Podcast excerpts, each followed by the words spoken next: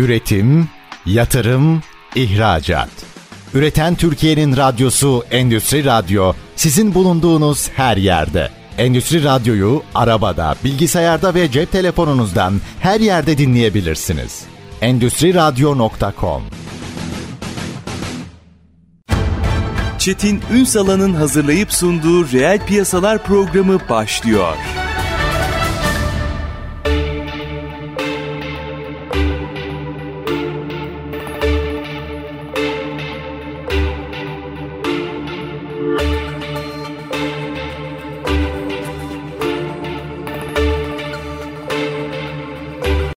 Reel piyasalardan merhabalar. Türkiye'nin gerçek gündeminde birlikteyiz efendim. Bugün markalaşma konuşacağız ama farklı farklı boyutlarıyla markalaşmayı konuşacağız. Mesela küçük işletmelerde kişisel markalaşmayı konuşacağız. Yetmedi. Şimdi e-ticaret platformları ön planda. E-ticarette markalaşma ve burada başarılı olmanın yollarını konuşacağız. Dünya ekonomisinde yaklaşımlar değişiyor aslında bu konuyla ilgili. Tartışılan pazarlama yaklaşımları var. Onları mercek altına alacağız. Konuğumuz Markam Sen kurucusu ve genel koordinatörü Nagihan Ünüvar. Sayın Ünüvar yayınımıza hoş geldiniz efendim. Hoş bulduk Çetin Bey. Şimdi adım adım gidelim. Hadi en az bilinenden başlayalım. Çünkü bu enteresan geldi bu konu bana gerçekten. Küçük işletmelerde kişisel markalaşma. Biraz açabilir misiniz? Bu nedir? Tabii ki memnuniyetle. Şimdi sizin de söylediğiniz gibi e, günümüzde çok rekabetçi bir dünyada yaşıyoruz. Özellikle dijitalin artık yoğun olarak e, yaşandığı bu dünyada herkes bu rekabetin içerisinde kendini buluyor. Küçük büyük bütün işletmeler inanılmaz bir hız, inanılmaz bir çeviklik gerektiriyor ve tabii ki e, özellikle pazara giren yeni oyuncuların bir maliyetle karşı karşıya kalmasına sebep oluyor. Tabii herkesin yeterli pazarlama bütçesi olmuyor markalaşmak için. Marka bilinirliğini de arttırmak ve marka iletişimini sağlamak için. Bu da yeni giren oyuncuların e, belli bir süre sonra bunun için maalesef kaynaklarının tükenmesine sebep olabiliyor ve oyundan çekilmeleri gerekebiliyor bazı zamanlarda. İşte bunun için kişisel markalaşma belki de küçük işletmeler için önemli bir dinamik olabilir diye düşünüyorum. Nedir bu işletmeler? Özellikle hizmet sektöründe faaliyet gösteren ya da işte daha bilgiye, daha deneyime odaklı markalarda kendilerini ifade etmek için ben o deneyime sahibim, ben o bilgiye sahibim duygusunu vermek için kullanılabilir kişisel markalaşma. Şöyle e, aslında burada kişisel markalaşmada kurucu çok ön plana çıkar ve onun ben bu sektörde deneyime sahibim, bilgim var ve ben bu size bu bilgiyi aktarmak istiyorum. Aslında ya tam da bizim kobilerimizin bir Evet, e, bu. COBİ'lere uygun. Bunun içinde insanlar çünkü e, artık e, her şeyi araştırabiliyoruz. Sonuca ulaşmak her zamankinden daha kolay oldu. Sorgulama yeteneği daha çok arttı insanların. Dolayısıyla bize bir şey sunulduğu zaman bunun arkasındaki kişiyi de merak ediyoruz. Bu kimdir, ne yapar, bugüne kadar ne yapmıştır ve bana ne verebilir? Tabii ki.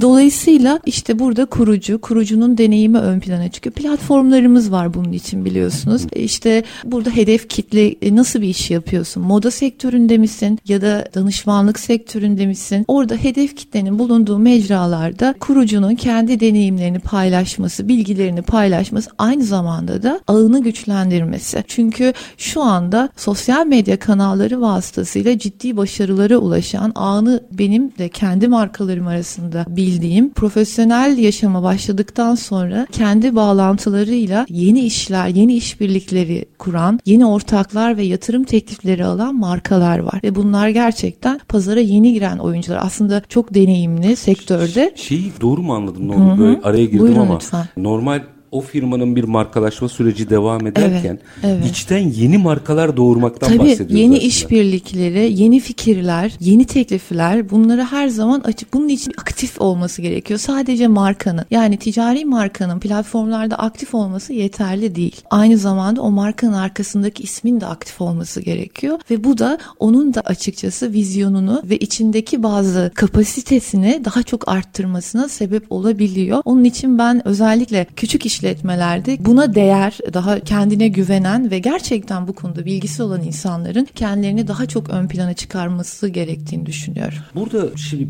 bir detay var onu açalım. Normal bir firmanın markalaşma sürecini düşünelim. Hı hı. Bu üç aşağı beş yukarı eksiyle fazlasıyla bu hı. konuyla ilgili bir bilinç oluştu. Eksiyle fazlasıyla hı diyorum. Yani tam ideal noktada değiliz. Hı. Ama bunun bir amiral gemisi gibi böyle yavaş yavaş ve kararlı gitmesi gerektiğini biliyoruz. Evet. Şimdi küçük işletmede kişisel marka yönetimi biraz anlattıklarınızdan hem çok fırsat tanıyor hem de çok tehlikeli gibi geldi bana. Doz çok önemli. Çok önemli. Abartı ya da eksik gösterme gibi kriter. Onun için dengesini nasıl yönetmesi gerekiyor birinin? Evet. Çünkü evet bilgi ulaşılabilir bir şey ama bu hem iyi hem kötü. Evet.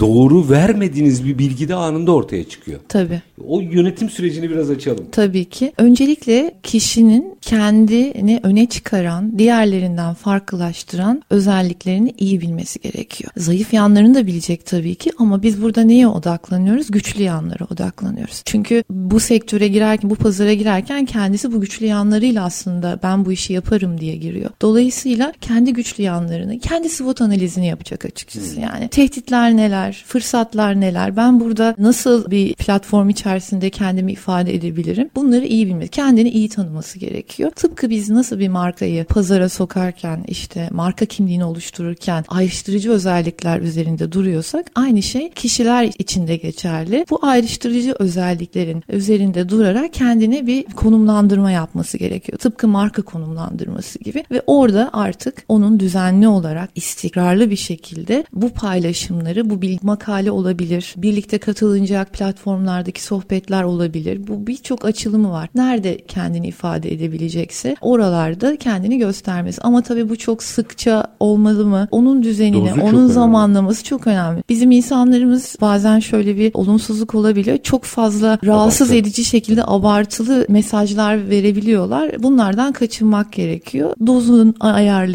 zaman zamanında, uygun periyotlarda kendini ifade etmesinde fayda var. Ama tabii bunu yaparken gerçekten bilgili olduğunu, yani o konuda gerçekten uzman olduğunu kanıtlarla da sunması gerekiyor. Yani, Örnek yapalım mı? Tabii ki. Ee, ayakkabı sektöründen mesela Saya. Ben rastgele şey e, marka değildir. Kendimden evet. atıyorum. Çetin Saya. Evet. Saya yapıyoruz biz mesela. Hmm.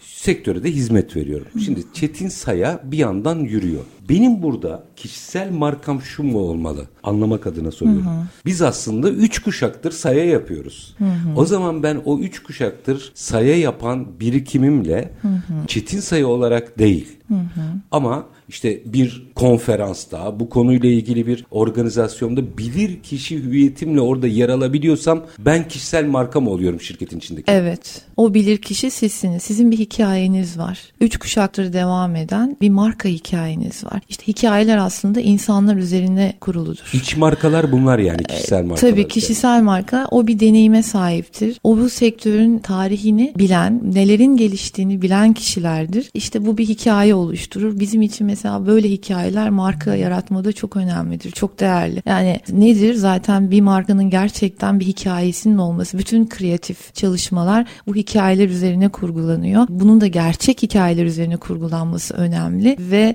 insanların güvenle o insanlara, o markanın kurucularına inanması gerekiyor. Gerçeklik gerekiyor. Değer yaratması gerekiyor. Oradaki tek kriter de işte aynı örnekten hı, çıktık. Hı. Sanıyorum benim bilgi aktarımıyla övünmeyi karıştırmamam Aa, gerekiyor. Evet, evet. O çok önemli. Ee, o dozu nasıl ayarlayacağım? Ben e, bir, zaten insanın kendini övmesi ya da bir markanın dahi kendini övmesi bizim markalara önerdiğimiz bir şey değildir. Yani farkında olmadan, e, farkında olmadan yapılır ama gerekiyor. dikkatli olmalı. Senin yarattığın değerdir senin önemli olduğunu gösteren. Çetin Sayan'ın değil de Nagihan Ünüvar'ın Çetin Sayan'ın yaptığı işi gerçekten onaylaması önemlidir. Yani senin hitap ettiğin sektördeki diğer bilir kişiler ve direkt kullanıcıların bu markayı tercih etmesi. Biz bunu markalaşmada aslında pazarlamada word of mouth diyoruz. Yani insanların birbirine ya işte Saya'dan ayakkabı aldın ya da işte onun kullandığı ya, ya markanın hikayesini gördün mü vesaire. Bunların hep böyle onaydır. Bunlar hep kanıttır geçmişe dönelik ve şimdi tabii dijitalde bu kanıtlara ulaşmak da çok kolay. Dolayısıyla gerçekçiliği hiçbir zaman elden bırakmamamız gerekiyor. Algı yaratmak adına e, boş balonlar kısa Çok süreli, tehlikeli, çok tehlikeli ve sonuçları gerçekten geri dönüş dönülmez şekilde zarar verici çalışmalar olur. Gerçekçi olacaksın. Gerçekten o konuda bir değer yaratabiliyorsan orada yer alacaksan devam edeceksin. Yoksa herkesin kendi uzmanlıkları vardır. Bu kadar yaşamlar, bu kadar hikayeler boşuna oluşmadı. Dolayısıyla her yerde olmak değil, herkesin yaptığı işi yapmak değil, güçlü olduğun işi yapmak, daha doğrusu topluma, bulunduğun topluluğa değer katmak önemli. Ancak bu şekilde bireyler gelişir, toplumlar gelişir, ülkeler ve dünyamız gelişir. Aksi takdirde kısa vadeli küçük Başarılar, güzel bir şey değil. Küçük başarılar o yani bunlar da çok geçicidir. Ki onun terse dönmesi daha büyük zararlara Tabii neden olabilir. şimdi markalar da neden bu kadar departmanlar büyüdü? Pazarlama departmanları, müşteri ilişkileri de aslında pazarlama ve müşteri ilişkileri departmanı bile ne kadar birbirinin içinde artık. Yani benim yönettiğim markalarda biz CRM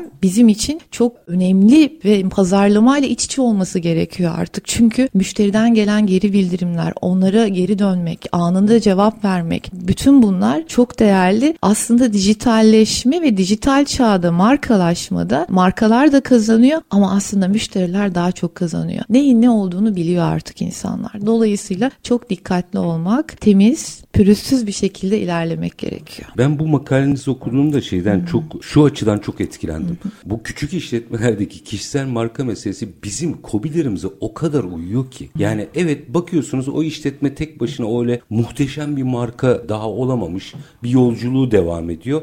Ama içerideki o bizim eskilerin tabiriyle duayen dediğimiz o kadar enteresan bir know-how var ki burayı kullanabilirler. Tabii kullanabilir. Galiba herkesin kendi içindeki o duayeni veya duayen hikayesini bulması gerekiyor. Evet, ben herkesin içinde bir hediye olduğunu düşünenlerdenim ve bu hediyeyi ortaya çıkartmakta çocuklukta ebeveynlerin, ilerleyen süreçte de bireyin kendisine düşüyor. Önemli olan güçlü yanın yani o çocukluktan aslında eğitimden başlıyor. Bizim hani konumuzun dışına çıkmak istemiyorum ama bizim belki de ülkede önceliği almamız gereken şey öncelikle eğitim olmalı hem aile içi. Yani çocuk yapmak, çocuk sahibi olmak ve onu yetişkin ve topluma faydalı bir birey haline getirmek çok ciddi bir iş Çetin Bey.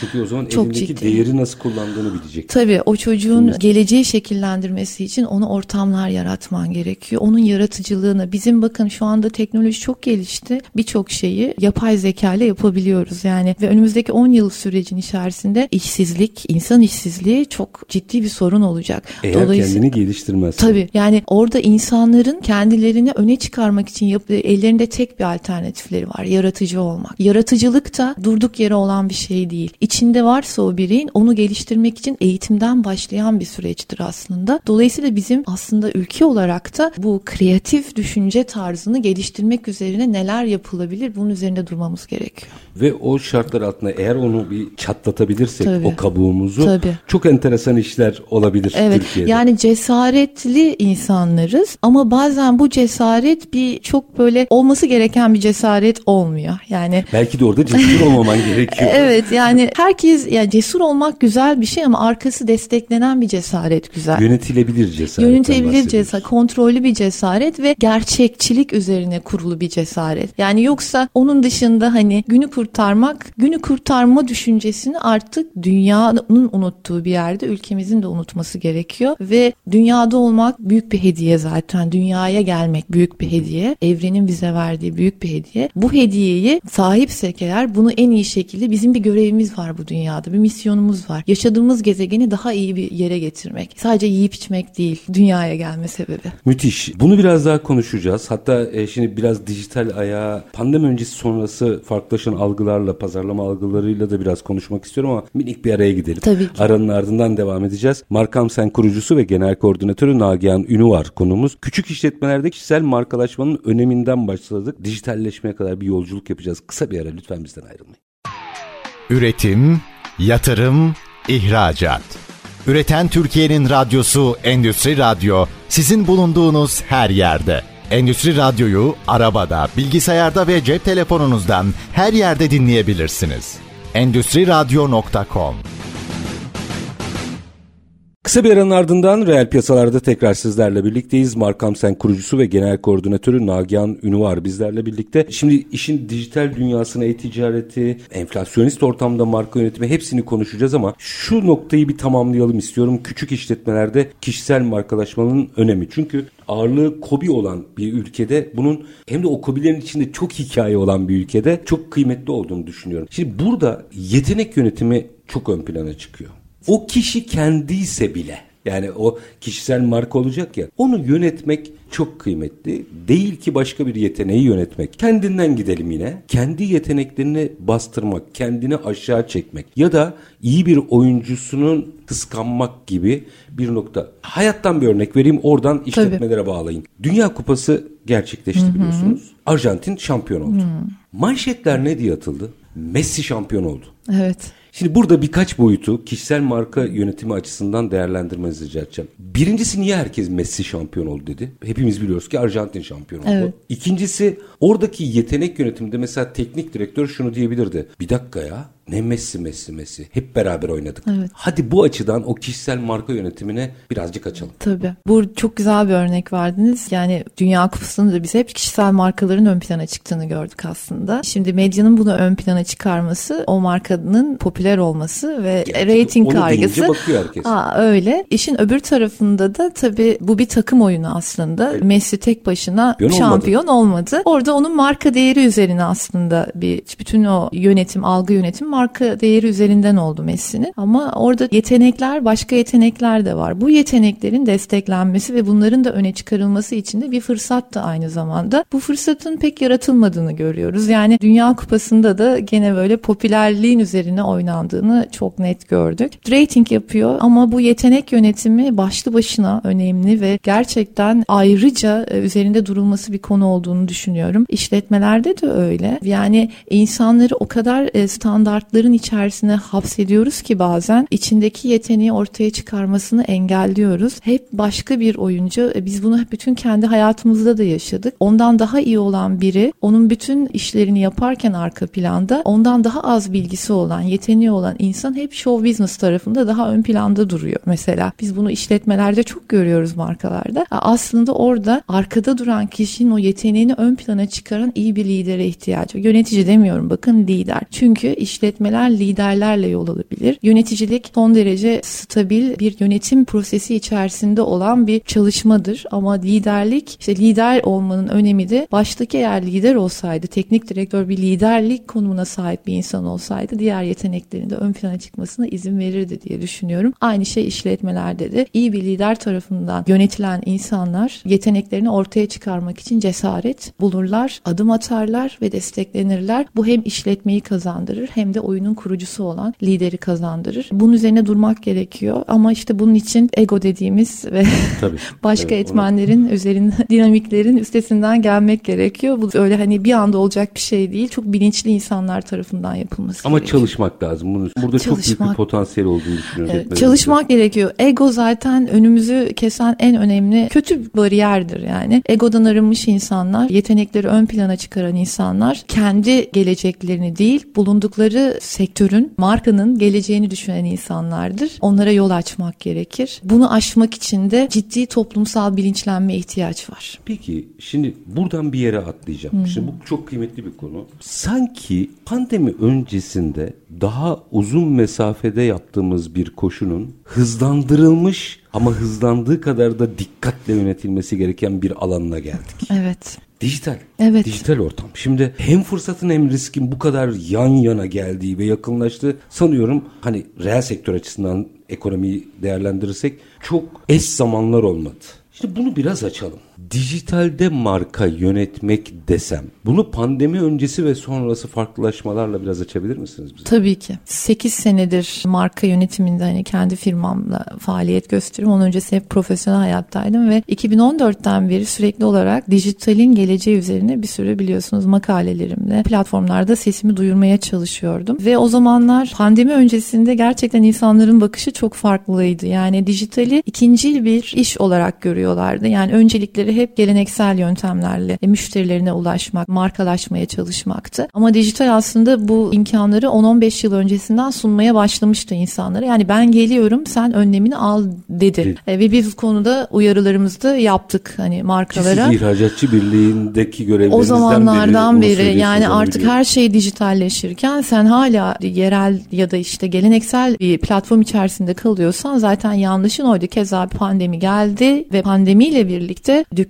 kapatmalar biliyorsunuz bir sürü AVM'lerde çok büyük sıkıntılar oldu. Her şey çok değişti. İnsanların alışveriş alışkanlıkları değişti. Eskiden şöyle söylüyorlar işte 18-25 yaşlar işte dijitaldeler. 70 yaşındaki insan da artık alışverişini dijitalde yapıyor. O da artık bir hedef kitlenin içine girmiş durumda. Tabii pandemide kimler kazandı? Pandemide öngörülü insanlar kazandı. Hazırlıklı insanlar kazandı. Yani bu dijital platformlarda önceden yer alan yani mesela benim markalarım arasında e-ticarete girmiş. Neyim perakendede marka. E, ne yaptı pandemide? Pandemide ben e-ticaretimi nasıl daha iyi konuma getirebilirim? Onlar bunun üzerine yoğunlaşırken e-ticaretin içerisinde dijital sadece e-ticaret değil bu. Hizmette bile dijitalin içerisinde yer almayan ben dijitalin içine nasıl girebilirim Şimdi endişesine girdim. Evet. Yani aslında eğer bu öngörüye daha önceden sahip olunsaydı ve biraz bizim gibi uzman insanların hani söylemleri dikkate alınsa aslında bu kaos yaşanmayacaktı. Yani dolayısıyla bu kaosun ve birçok maalesef çok üzücü bir şekilde birçok işletmenin kapanma sebebi de bundan kaynaklandı. Şu an e-ticaret platformları ve dijitalde kendini gösteren insanlar gerçekten hayatlarına iyi bir şekilde ve daha iyi konumda devam ediyorlar. E, bu da bir dijitalin avantajı oldu. Bundan sonra ne olacak? Artık önü kesilmeyecek bir şekilde yol alan bir sürecin içerisindeyiz. Yani yapay zeka teknolojileri de bunlardan yani yapay zeka teknolojisi zaten bizim 10 sene sonrayı görebilmemizi sağlıyor. Yani ben şimdi size buradan 10 sene sonra biraz önce söylediğim gibi ciddi bir işsizlikle karşı karşıya kalacak toplumlar. Evet doğru. Bunun önüne geçmek için biz ne kadar geç teknolojiye geçersek o kadar iyi. Bu çok yanlış. Bu çok yanlış. Artık dünya bir yere gidiyor ve bunun içerisinde bizim de ülke olarak yer almamız gerekiyor. Bundan sonra insanların aile planlaması yaparken ve toplumda eğitim planlamasını yaparken geleceğin 10 yıl sonra bazı işlerin olmayacağını düşünmeleri gerekiyor. O kadar kıymetli bir şey ki. Çok önemli. Belki burada trendleri biraz açmamız lazım. Tabii mesela ki. dijitalde özellikle 2023 trendleri bize ne anlatıyor mesela? Tabii. Yani 2023 trendlerinde yapay zeka teknolojileri ön planda olacak. Yani artık biz bir deneyim üzerine odaklanmış. Yapay zeka ve makine öğrenimi çok iyi gerçekleşti son 10-15 yıl içerisinde. Yani bu ne demek aslında? Öğrendi.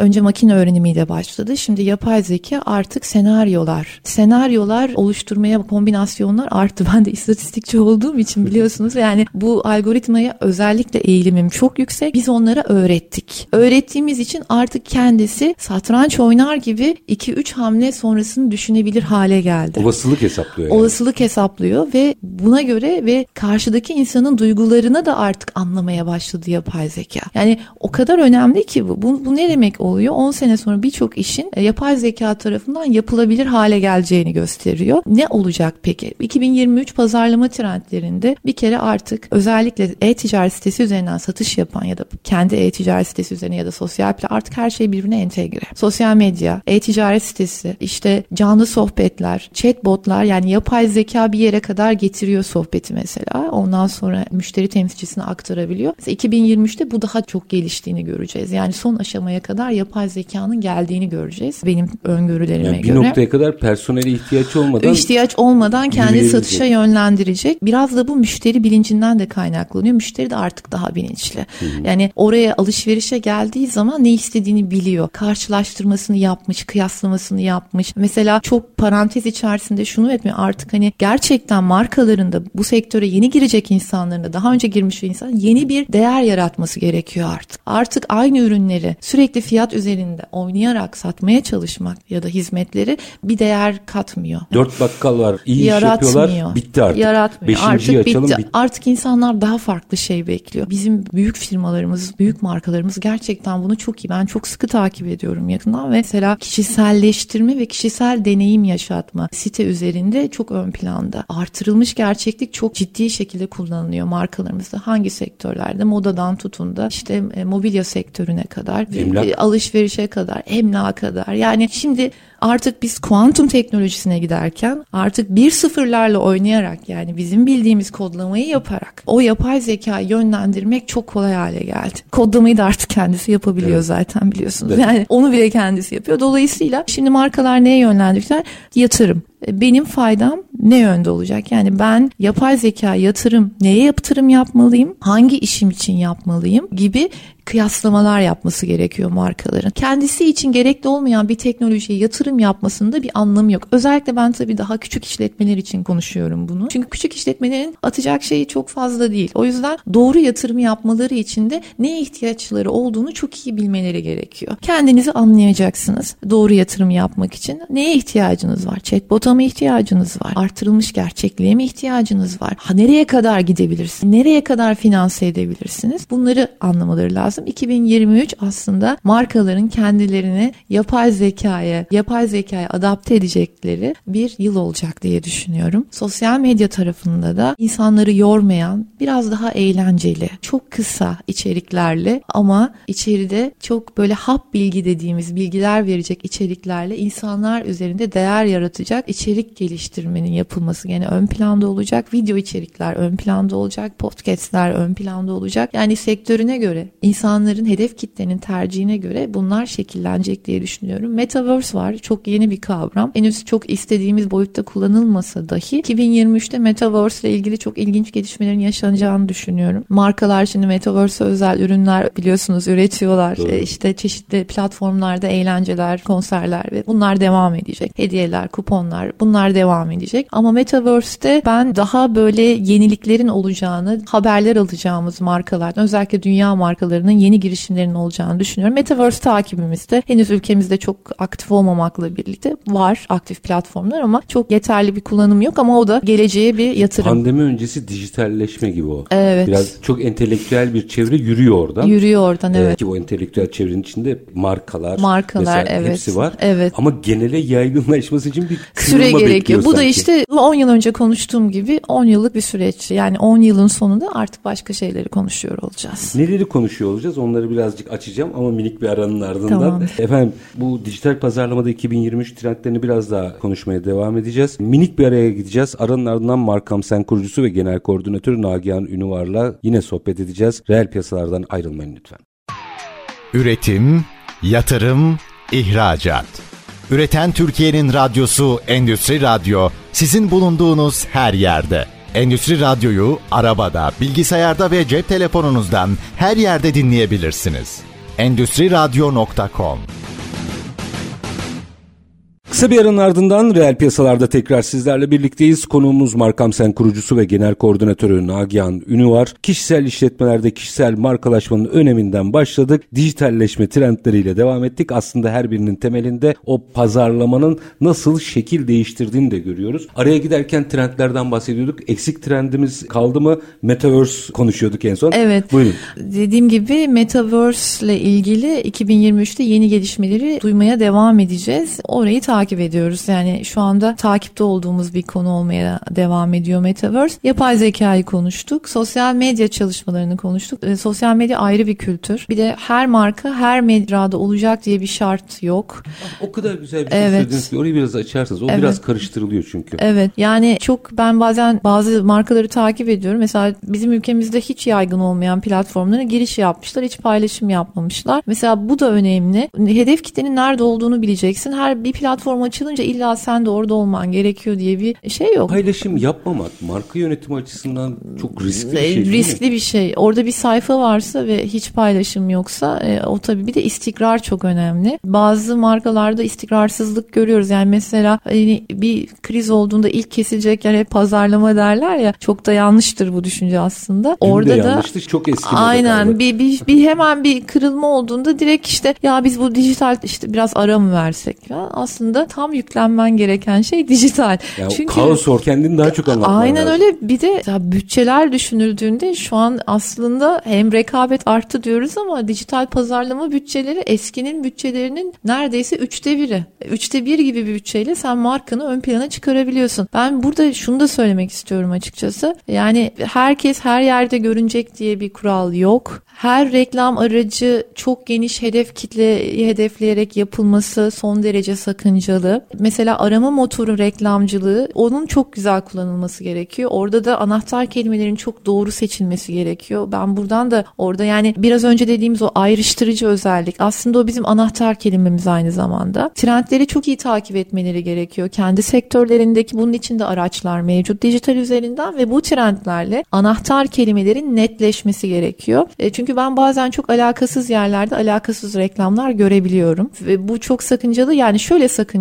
Ben o reklamı görürüm. Benim için bir şey ifade etmez. Çıkarım ama markanın bütçesi boş yere harcanmış Tabii. oluyor. Dolayısıyla şu özellikle enflasyonist ortamda markaların dijital çalışmalarında daha tutarlı ve daha hedef kitle odaklı çalışmaları önemli. Hadi orayı açın. Hazır Tabii. oraya da atıfta Tabii. bulunmuşken şu enflasyonist Tabii. ortamda marka Aa, yönetimini evet. biraz evet. konuşalım. Evet. Tam da atıfta bulundunuz oraya. Yani şimdi enflasyonist ortamda markaların her zamankinden daha gözü açık olması gerekiyor. O gözü açıklıktan kastım fiyatlamaları, maliyetleri ve piyasadaki hızlı değişkenlerin sürekli kontrol altında tutmaları gerekiyor. Her zaman kar odaklı bir strateji gütmeleri gerekiyor ama burada fiyatlar çok sık aralıklarla değiştiği için orada piyasanın nabzını çok iyi tutmaları, takip etmeleri ve buna göre fiyat ayarlamaları yapmalarında fayda var diye düşünüyorum. Kar odaklı olacaklar. Ürünleri ve hizmetleri ihtiyaca göre küçültecekler ya da değiştirecekler. O dönemki ihtiyaç neyse, talep neyse kendi ürün kategorileri arasında bunlara yönelimi arttıracaklar ve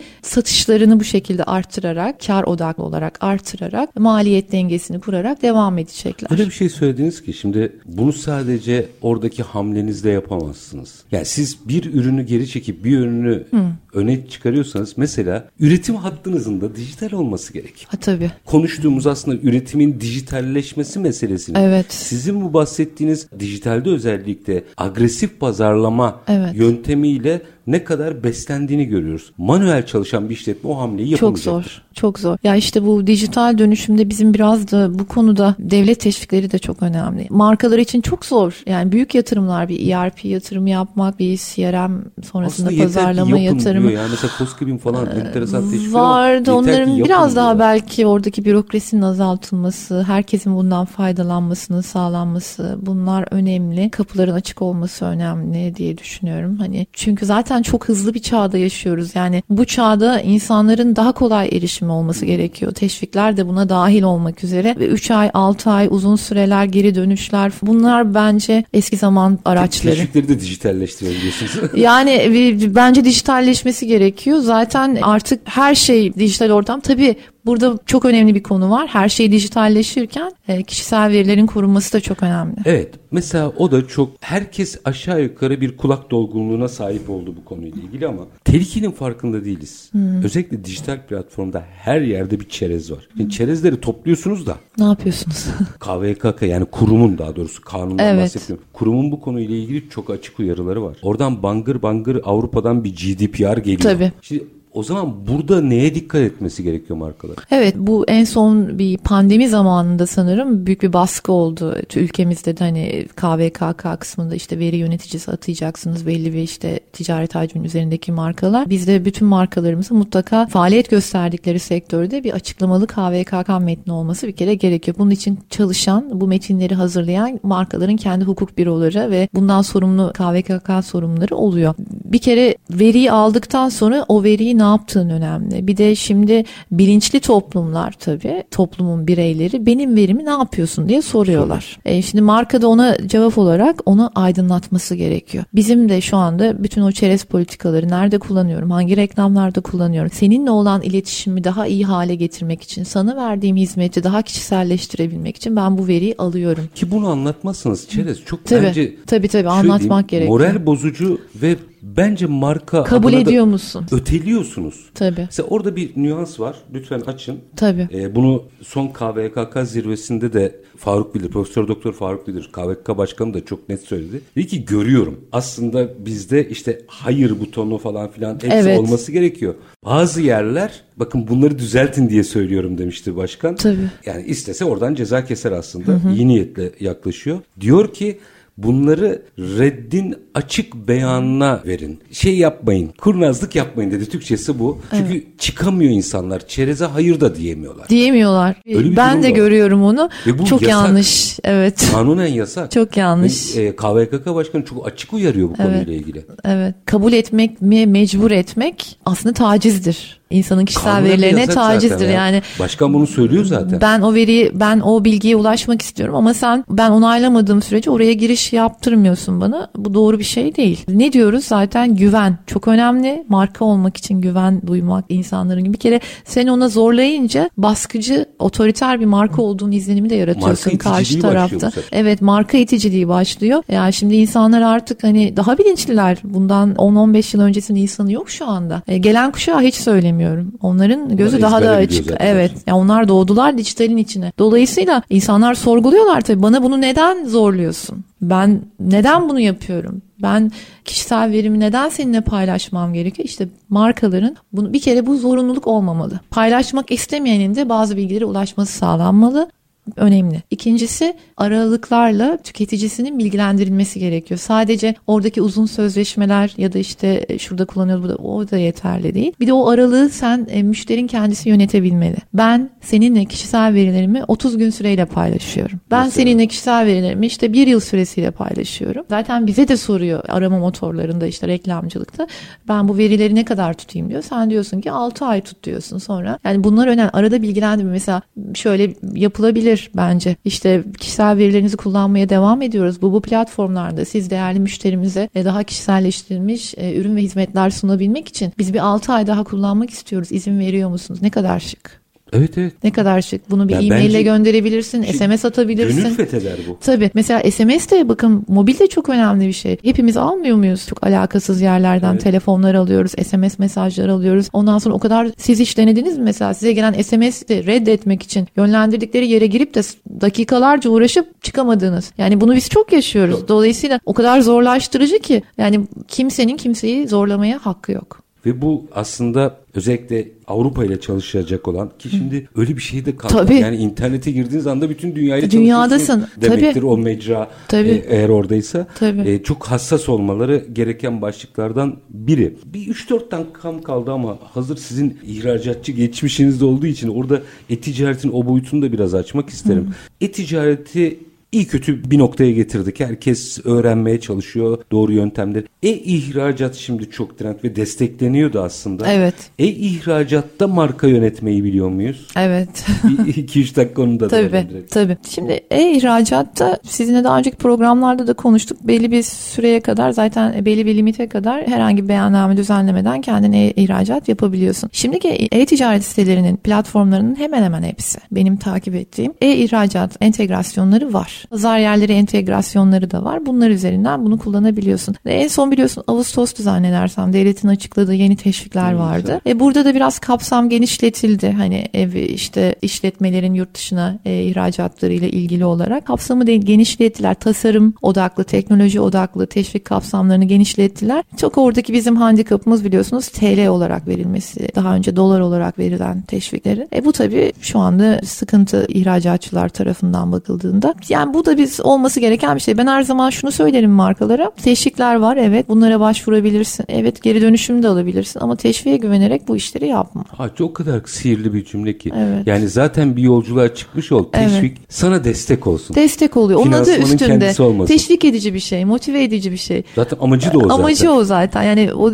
yani illa bunu alacaksın diye bir kural da yok. Yani sosyal devletlerde çok güzel bir şey bu tabii ki. Bizim de ülkemiz sosyal bir devlet dolayısıyla çok önemli. Ama ama şart olan bir şey değil. Yani sizi aslında finanse etmiyor o teşvik. Sizi adı üstünde Destek, teşvik ediyor. motive ediyor. Motive yani ediyor. oradan da bir şey geliyor yani. Hani devlet sana bu konuda motive ediyor. Hem kendi katma değerini arttırmak ülkesinin yani hem de senin iş hacmini arttırmak için Yap bu güzel bir şey. aslında. Yani biz hep devlete mesela teşvik diye bakıyoruz değil mi? O kadar böyle hani dar bakıyoruz ki aslında. Halbuki verilen teşvik sadece bir onore etmek. Onore etmek Finanse bir. etmekle bir şey. Tabii bir de mesela pazar araştırma kaynakları var. Devletin de bu konuda çalışan departmanları var kendi içerisinde. Ekonomi Bakanlığı içerisinde, ihracatçı birlikte içerisinde çok fazla raporlama yapıyorlar. Bu raporlar mesela bizim için çok önemli bir teşviktir aslında. Tabii. Yani ben rapora da teşvik olarak bakarım. Biz Ee, ben şimdi daha büyük bir teşvik olmaz Tabii. bence. Yani ben mesela şimdi Avrupa'daki ihracat vesaire işte bazı istatistiksel verilere erişmek için ciddi paralar harcıyoruz. Hani oradaki Tabii, tabii. raporlara erişmek için. Öyle yurt dışı sana raporu öyle sunmuyor. Bazı kaynaklar var işte desteklenen işte Avrupa Birliği tarafından mesela onun dışındakilerin hepsi ücretli. Şimdi senin devletinin sana sunduğu e, bir de böyle bir şey var. Kanal. git, bakanlığa git, TİM'e git. Bunları yapabiliyorsun. Oradaki insanlar var. geldin bismillah işte sana işte bilgi veremeyiz şu kadar para vermen lazım demiyorlar.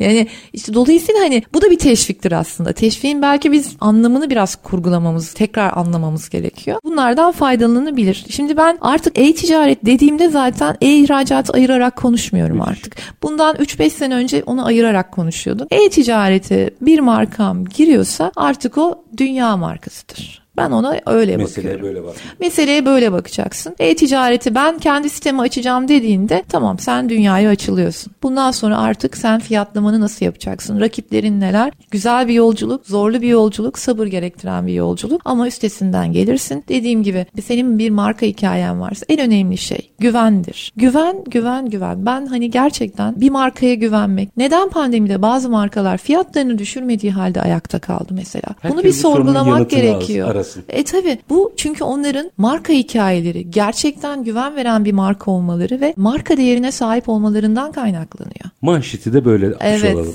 Markam Sen kurucusu ve genel koordinatörü Nagihan Nuvar. Çok teşekkür ediyorum. Ben teşekkür ederim davet ettiğiniz için. Çok Küçük keyifliydi. işletmelerdeki kişisel markalaşmadan başladık. E-ihracattan çıktık. Hepsinin marka tabanlı trendleri de okuyarak yaptık. Çok kıymetliydi. Teşekkürler tekrar. Ben çok teşekkür ederim. Var Sağ olun. olunuz. Efendim bugün aslında dünün, bugünün ve yarının pazarlama teknikleri arasındaki farkları, trendleri de okuyarak yaptık. Ama şu küçük işletmelerde kişisel markalaşma gerçekten küçük işletme marka olmaya çalışırken orada o özellikle ağırlıklı olarak da sahiplerinin hikayesi üzerinden marka değeri yaratmayı bence bir inceleyin derim. Çok yol aldırabilir. Biz her zamanki gibi bitirelim. Şartlar ne olursa olsun paranızı ticarete, üretime yatırmaktan, işinizi layıkıyla yapmaktan ama en önemlisi vatandaş olup hakkınızı aramaktan vazgeçmeyin. Hoşçakalın efendim.